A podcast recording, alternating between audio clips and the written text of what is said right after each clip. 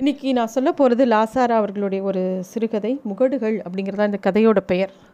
இந்த கதையை வாசிக்கும்போது வாசிக்கும்போது சாதாரணமாக தான் நம்ம எப்பயுமே அவர் கதைகளை ஆரம்பிப்பார். போக போக வந்து ஏதோ ஒரு இடத்துக்கு ஒரு கூட்டின்னு போயிடுவார்.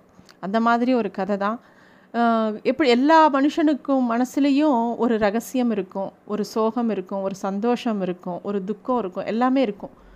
குழந்தைகள் மனசுலேயும் அப்படி தான் இருக்கும். அவங்க வயசுக்கு ஏற்ற மாதிரி ஒரு சோகமோ துக்கமோ சந்தோஷமோ கண்டிப்பாக இருக்கும். அந்த மாதிரி ஒரு களத்தை தான் எடுத்துன்னு எழுதியிருக்கார் லாசாரா.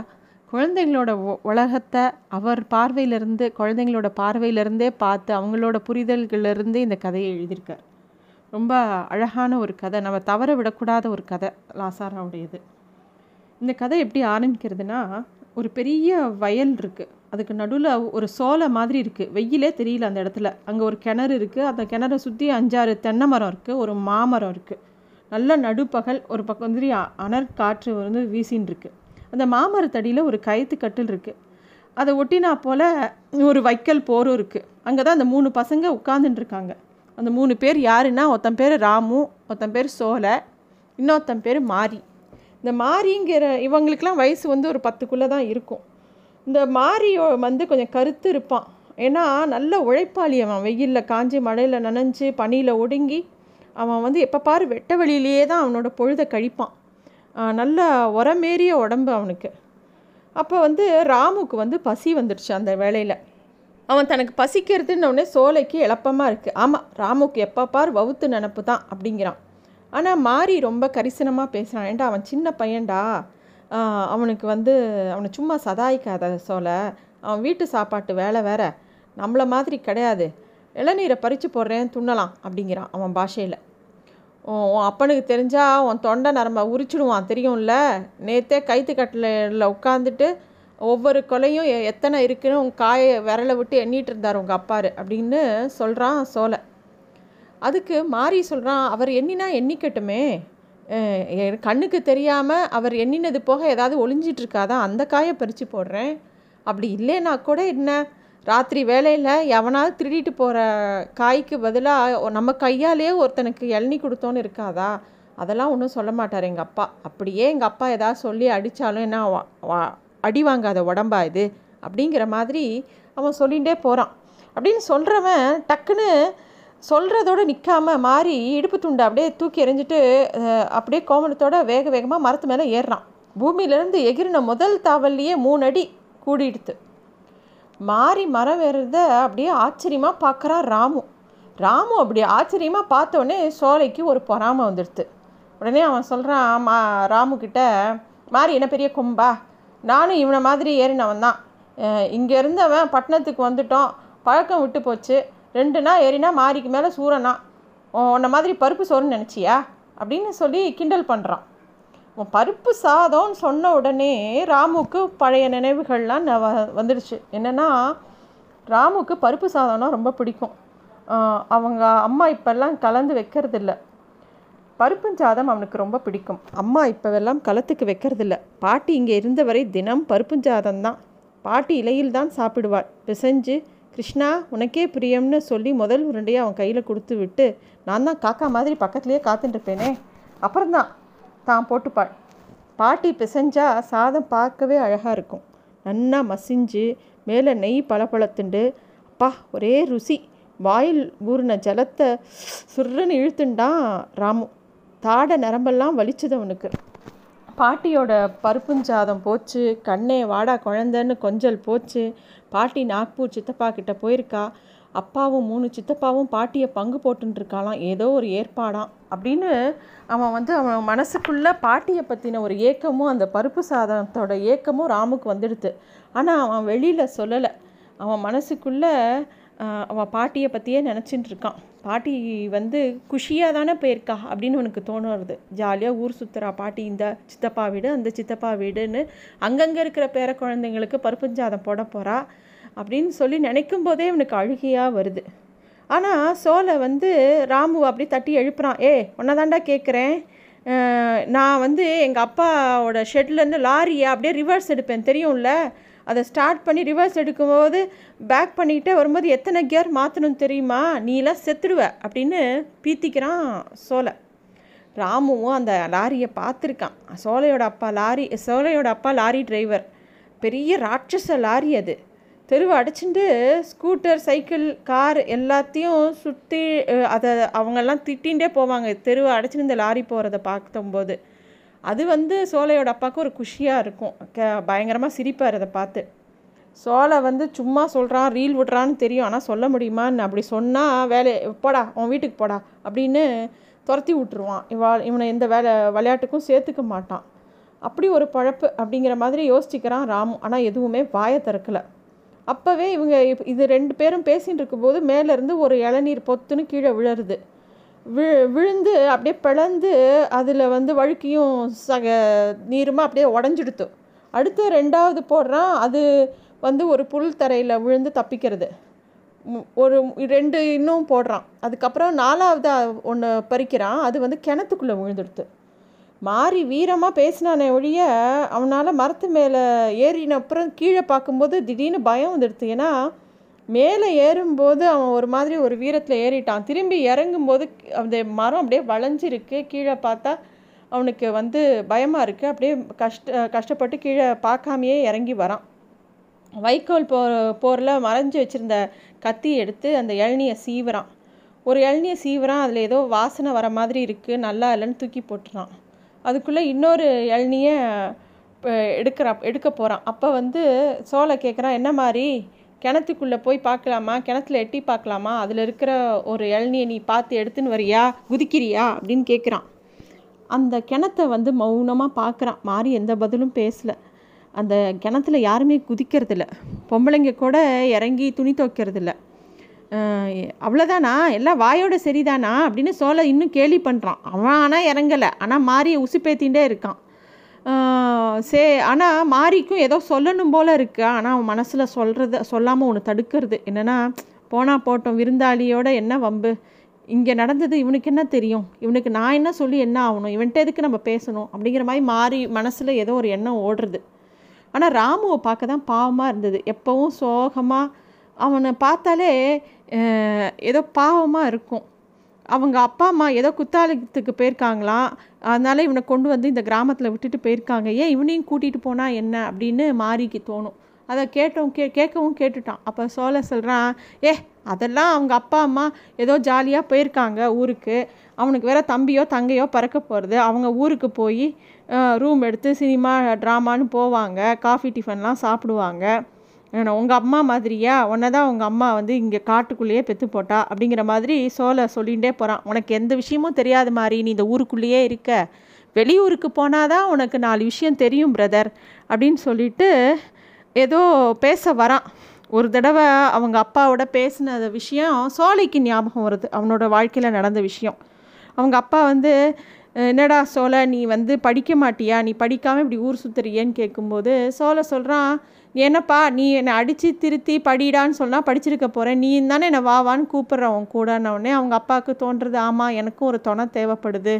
சரி நீயாவது லாரி ஓட்டாமல் வேறு ஏதாவது தொழில் பார்க்கலாம் இல்லைன்னொடனே இல்லைப்பா எனக்கு லாரி தான் பிடிச்சிருக்குன்னொடனே அவன் அப்பா சொல்கிறா ஏண்டா மலை மேலெலாம் போகும்போதெல்லாம் பயமாக இருக்கும்டா. இங்கே கண் அசந்துட்டேன்னா அவ்வளோதான் காலி. நான் அப்படியே ஒரு எலும்பு கூட மிஞ்சாது. நீயும் உங்கள் அம்மாவும் வந்து பார்த்து தவடையில் தான் போட்டுக்கணும்.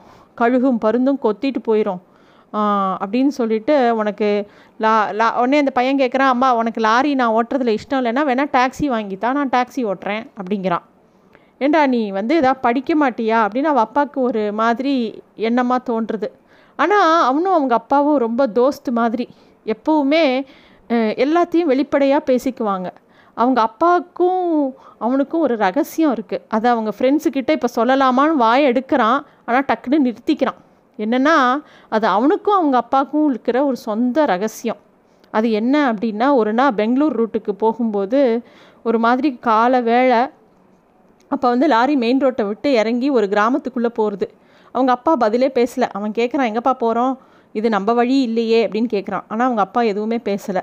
அவங்க அப்பா பதில் சொல்லணுன்னே இவனும் கேட்கல அமைதியாகவே போகிறான் அந்த வண்டி ஒரு கிராமத்துக்குள்ளே போய் நிற்கிறது ஒரு வீட்டு வாசலில் போய் நிற்கிறது அவங்க அப்பா வந்து இங்கே இரு நான் வரேன் அப்படின்னு சொல்லிட்டு உள்ளே போகிறாங்க ரொம்ப நேரம் ஆச்சு. அப்பா வெளியிலேயே வரல. இவனுக்கு கண் எரியுது. ஒரே பசியாக இருக்குது கொஞ்ச நேரத்தில் ஒரு பொம்பளை வெளியில் வரா. வந்து இவனை பார்த்து சிரிச்சு ஏன்பா இங்கேயே உட்காந்துட்ருக்க உள்ளே வாடா கண்ணுன்னு ரொம்ப ஆசையாக கூட்டிகிட்டு போகிறான் பெரிய வீடு நடுமுத்தம் ஓட்டுக்கூரை சுற்றி நாலு பக்கமும் தாழ்வாரம். ஒரு ரூமுனே இல்லை. ஒரு சமயக்கட்டு பெட்டி படுக்க குளிக்கிற இடம் ஒன்று சாப்பிட இடம் ஒன்று அப்படின்னு இருக்குது அவங்க அப்பா நல்லா குளிச்சுட்டு தின்னு திருநீர்லாம் பூசி இலை போட்டு சாப்பிட்றதுக்கு ரெடியாக உட்காந்துருக்காரு இவனுக்காக வெயிட் பண்ணுறாரு இவனை பார்த்தோடனே நீயும் போய் பல் தேய்ச்சிட்டு சாப்பிட வா அப்படின்னு கூப்பிட்றாங்க. இவன் உட்கார்ந்த உடனே சுட சுட இட்லியும் இடியாப்பமும் ஆவி பறக்க வச்சு அதுக்கு சட்னியும் தேங்காய் பாலும் அந்த அம்மா பரிமாறுது. அந்த அளவுக்கு ஒரு டேஸ்டியாக ஒரு சாப்பாடு அவன் சாப்பிட்டதே இல்லை. அது மட்டும் இல்லை அந்த அம்மா ஆசை ஆசையாக ரொம்ப அன்போடு பேசுகிறாங்க குழந்த இன்னும் கொஞ்சம் வச்சுக்க. சின்ன பையன் துண்டுற வயசு. என்ன கொறிக்கிறிய வெக்கமா? இங்கே ஏன் வைக்கும்? இன்னும் கொஞ்சம் தேங்காய் பால் சட்னி. மாமா இவனை என்கிட்டயே விட்டுட்டு போயேன். வாரா வாரம் அழிச்சிட்டு போ அப்படிங்கிற அவன் சொல்கிறான் ஆனால் அவங்க அப்பா அதுக்கெல்லாம் ஒத்துக்கல. ஏன்னா இதெல்லாம் நடக்கிற காரியம் இல்லை. அப்படின்னோடனே அவள் ஏன் நடக்காதுன்னு கேட்குறா அதெல்லாம் ஒன்றும் இல்லை அப்படின்னு சொல்கிறான் அவன் சாப்பிட்றான் சாப்பிட்ட உடனே கை கழுவிட்டு அவங்க அப்பா கிளம்பும்போது அவள் வெத்தலை மடித்து கொடுக்குறா. அதை சாப்ப அதையும் வாயில் போட்டுக்கிறாரு அவங்க அப்பா. லாரியில் ஏறி உட்காந்து லாரியை ஸ்டார்ட் பண்ணிட்டாரு. இவன் ஏற போகும்போது அவன் இவனை பிடிச்சி இவன் கன்னத்தில் முத்தம் கொடுக்குறான் அப்போ பார்க்குறான் அவள் கையில் சங்கிலி அப்படின்னு பச்சை குத்தி இருக்கு. அவனுக்கு வந்து அந்த நினப்பு மறக்கவே முடியாது. அவ்வளோ அன்பாக ஒரு பொம்பளை அவன்கிட்ட பாசமாக இருந்து அவன் நினை பார்த்ததே இல்லை. அப்பா வேணும்னே கனவு காட்டி மறைச்சிடுச்சு. அது ஒன்று தான் தெரியுது. கனவு மீண்டும் வருமா? அது ஐயா இஷ்டத்தை பொறுத்துது. கனவு காட்டு அப்பான்னு கேட்க முடியுமா? அதுக்கப்புறம் அவனும் அவங்க அப்பாட்ட அதை பற்றி கேட்கவே இல்லை. நிமிந்து பார்க்குறான். கா கா அந்த வண்டி மேலே ஏறி உட்காந்து அவங்க அப்பா பாட்டுக்கு வண்டி ஓட்டிக்கிட்டே இருக்காங்க. என்னடா லாரி ஓட்ட போறியா டாக்ஸியானோடனே அப்போ தீர்மானம் பண்ணிட்டான். லாரி தான் ஓட்டணும் அப்பாவோட வாழ்க்கையை தான் வாழணும் அப்படின்னு சோலை சோலை நீ வயசுக்கு வந்து ஆண் பிள்ளை ஆயிட்ட அப்படின்னு அவங்க அப்பா சொல்கிறாரு ஆமாம் நான் இன்றைக்கி வயசுக்கு வந்துட்டேன். உன் பேர் சங்கிலி என் பேர் சோலமுத்து நம்ம ரெண்டு பேரும் தோஸ்து. ஆனால் நீ அப்போ நான் உன் மவன். என்றைக்கும் மறக்க முடியாது அப்பா அப்படின்னு அவன் சொல்கிறான் இந்த விஷயம் சோலையோட மனசில் இந்த நிகழ்வு அந்த நிமிஷத்தில் ஓடிட்டே இருக்குது சோழியும் ராமுவும் இளநீர் ஆசையே விட்டுட்டு அவங்கவுங்க வீட்டுக்கு போயிட்டாங்க. ஆனால் மாறி மட்டும் அந்த இடத்த விட்டு நகரவே இல்லை. அந்த இளநீ வெட்டின இடத்த விட்டு. அவன் என்ன பண்ணுறான் அவங்கெல்லாம் போன அப்புறம் கொஞ்சம் நேரம் நின்றுட்டு நேராக கிணத்தடிக்கிட்ட போய் மெதுவாக குனிஞ்சு முருகா முருகா அப்படின்னு மெதுவாக கூப்பிட்றான். உள்ளுக்குள்ளே ஜலம் ஏதோ சலசலக்கிற மாதிரி இருக்குது ஆனால் மாரிக்குள்ளே பெருமூச்சு வருது.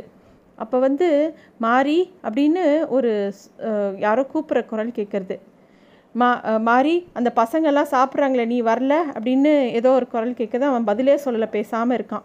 நீ தனியாக இங்கே இருக்கேன்னு சொன்னாங்க அதனால தான் ஓடி வந்தே மாதிரி இங்கெல்லாம் தனியாக இருக்கக்கூடாது காற்று நடமாடுற வேலை அப்படின்னு திருப்பியும் சொல்கிறாங்க மாறி சம்பந்தமே இல்லாமல் பேச ஆரம்பிக்கிறான். முருவன் சொன்னால் இந்த கிணத்துக்குள்ளே பிள்ளையார் இருக்குதான் அப்படின்னோடனே வந்தவ வந்து அவன் பக்கத்துலேயே உட்காந்துக்கிறான் அவளுக்கு ஆச்சரியமாக இருந்தது. அந்த மாரி சொல்கிறான் ஆமாம் நேற்று என் கனவில் முருகன் வந்தான் அவன் சொன்னான் மாரி நீ என்னை பற்றி வருத்தப்படாத நான் பிள்ளையார்கிட்ட பத்திரமா சந்தோஷமாக இருக்கேன் அப்படின்னு சொன்னான் அப்படின்னு மாறி சொல்கிறான் அப்போ வந்து அவள் சொல்கிறா சரி வா போகலாம் அப்படின்னு மாறி வா போகலாம் அப்படின்னு கூப்பிட்றான் இவன் தோலை தொட்டு வா போகலாம் அப்படின்னு கூப்பிட்றான் அவன் வந்து இல்லை இந்த தென்னை மரத்தடியில் தானே படுத்திருந்தோம். இன்னும் கொஞ்சம் தள்ளி உள்ளே படுத்திருந்தா முருவன் இப்போ உயிரோடு தானே இருப்பான் அப்படின்னு கேட்குறான் சரி வா போகலாம் அப்படின்னு அவன் திருப்பியும் கூப்பிட்றான் அவன் திருப்பியும் சொல்ல வரான். எனக்கு உடம்பு ஒரே ஓச்சல் அன்னைக்கு. காலெல்லாம் நடுவெயில் வர கடலை காயில் கொள்ளையில் களை பிடுங்கிட்டு மத்தியானம் சாப்பாட்டுக்கு வீட்டுக்கு வந்து சாப்பிட்டு நீ அப்பனுக்கு கட்டி கொடுத்த சோறை எடுத்துட்டு வயலுக்கு புறப்பட்டா இவன் என் கூடவே கிளம்புறான். காலை கட்டிக்கிட்டு விடமாட்டேன்னு அழுவுறான். அப்படிங்கும்போது அவள் சொல்கிறான் நீங்கள் தான் கூழ் போட்டு ஒட்டினா போல் சதையோடு சதையாக இருக்கீங்களே? அப்படின்னு சொல்கிறான் அதாவது முருகன்கிற ஒரு ஒருத்தன் வந்து அந்த கிணத்துலேருந்து இவனை கூப்பிட்றதாவும் கனவுல வந்து நீ கவலைப்படாத மாதிரி நான் வந்து நல்ல விதமாக பிள்ளையார்கிட்ட இருக்கேன்னு சொல்கிறான் மாறி வந்து அன்னைக்கு நடந்த சம்பவத்தை சொல்லிட்டு வரான். அவன் களத்து மேட்டில் வேலை பண்ணிவிட்டு வீட்டுக்கு வந்து அவங்க அப்பாவுக்கு சாப்பாடு கொண்டு வந்து கொடுக்க வரும்போது அவனோட அந்த முருகனும் வருவேன்னு அழுது பிடிக்கிறான். சரின்னு கூட்டிகிட்டு வரான்.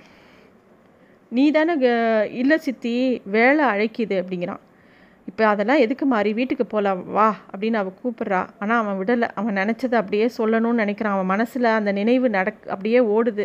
அதை அப்படியே சொல்கிறான் அவனோட தம்பியான அந்த முருகனை தூக்கிட்டு அவன் வயக்காட்டுக்கு வந்து அவங்க அப்பாட்ட சோத்து மூட்டையை கொடுத்துட்டு இதே மரத்தடியில் அந்த முருகன் முருகன்கிற அவனோட தம்பியை பக்கத்தில் போட்டுன்னு படுத்துக்கிறான். காற்று நல்லா அடித்தோடனே இவனும் களைப்பாக இருக்கவும் கண் அப்படியே லேசாக சொக்கி தூங்கி போயிடுறான். திடீர்னு வீல்னு ஒரு கத்தல் அதில் தான் எழுந்துக்கிறான். எங்கடா கத்தல் வருதுன்னு பார்த்தா கிணத்துக்குள்ளேருந்து வருது. ஓடி போய் பார்த்தா அங்கே வந்து அந்த ப தம்பி உழுந்து கிடக்கான் கிணத்துக்குள்ளே. ஓடி போய் நான் போட்ட சத்தத்தில் எல்லாரும் ஓடி வந்தாங்க. வந்து என்ன பிரயோஜனம்? கையை விரிச்சான். உதடுகள் நடுங்கின. அப்பம் குதிச்சு மூழ்கி எடுத்து வந்தது. சித்தி என்ன பிரயோஜனம்? அப்படின்னு சொல்லி விக்கி விக்கி அழ ஆரம்பிக்கிறான். அப்போ வந்து அவங்க சித்தி வந்து அழாத மாதிரி என் கண்ணு இல்லை அப்படின்னு சொல்லி அவளுக்கும் ஆனால் அழுக வருது. அப்புறம் அவன் சொல்கிறான் ராத்திரி காட்டுக்கு போயிட்டு வந்தப்புறம் அப்பா என்னை படம் மடி அடித்தாலும் எனக்கு என்ன பண்ணுறதுன்னு தெரியல. ஆனால் அப்போ நான் ஒன்றும் நான் தப்பு சொல்ல மாட்டேன். எல்லாரும் என்ன அன்றைக்கி ஊரில் இருக்கிறவங்கெல்லாம் ஒரு கொலகாரனை மாதிரி என்னை பார்த்தாங்க. எனக்கே அப்படி தான் பட்டுது. சித்தி நான் தூங்கிட்டேன். தப்பு தான் நான் வேறு ஒன்றுமே செய்யலை. அப்படின்னு அவன் அவன் சித்தியை பார்த்து கை கூப்புறான். அவங்க சித்தி வந்து அழாத மாதிரி அப்படின்னு சொல்லி தன்னோட முந்தானையால் அவனோட கண்ணை தொடச்சி விட்றான் ஆமாம் சித்தி நீ ஒன்று தான் என் மேலே கோவமே படலை. எதுக்குமே நீ என் மேலே கோவப்படுறதில்ல. என் ஆத்தா இருந்தால் கூட என் மேலே ஏதாவது கோவப்பட்டிருப்பா. ஆனால் நீ என்கிட்ட கோவமே பட்டதில்லை சித்தி. அது ஏன் சித்தின்னு கேட்குறான் அப்போ வந்து அவங்க சித்தி சொல்கிறா மாறி நீயும் என்னோட பிள்ளை தானே. உன் ஆத்தாளுக்கு மாறுதலாக தானே நான் இந்த வீட்டுக்கு வந்திருக்கேன் அப்படிங்கிறா. சித்தி நீ எப்படி சித்தி அதுக்கு சம்மதிச்ச? எங்கள் அப்பாவுக்கும் உனக்கும் இருபது வயசுக்கு மேலே வித்தியாசம் இருக்குமேன்னு அவன் கேட்குறான் அப்போ தான் அவள் தன்னோட முழங்கால கட்டின்ட்டு பேசுகிறாள் மாறி மாட்டேன்னு சொல்ல எல்லாராலும் முடியல. அவங்கள அப்படி வைக்கலை. வீட்டுக்கு வீடு கஷ்டம் வெவ்வேறு. சொல்லி விளக்க முடியாது. இங்கே எனக்கு என்ன குறைச்சல்? எல்லாரும் ஆசையாக தான் இருக்காங்க.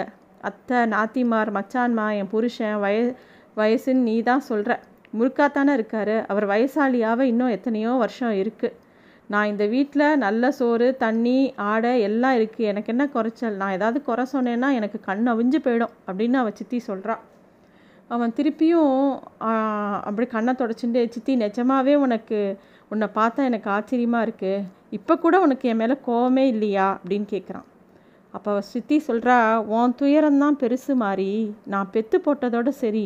உன் இடுப்பில் தானே முழுக்க முழுக்க அவன் வளர்ந்தான்? அப்படின்னு சொல்கிறான் அவள் அப்படி சொன்னதுமே காற்று விர் என்று கிளம்பி இடத்தை ஊடுருவியது. சோலையில் மரங்கள் அவர்கள் மேல் ஆசியில் சலசலத்தன. கிணற்றுக்குள் விழுந்த இளநீர் முகட்டிட்டு மிதந்தபடி அதன் மர்மத்தில் சிரித்து கொண்டிருந்தது. இந்த கதையில் சோலைக்கும் சித்தி இவனுக்கும் சித்தி தான்.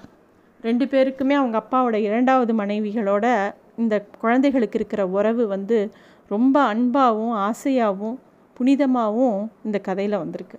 ரொம்ப ஒரு அழகான கதை நெகிழ்வான கதை. நன்றி.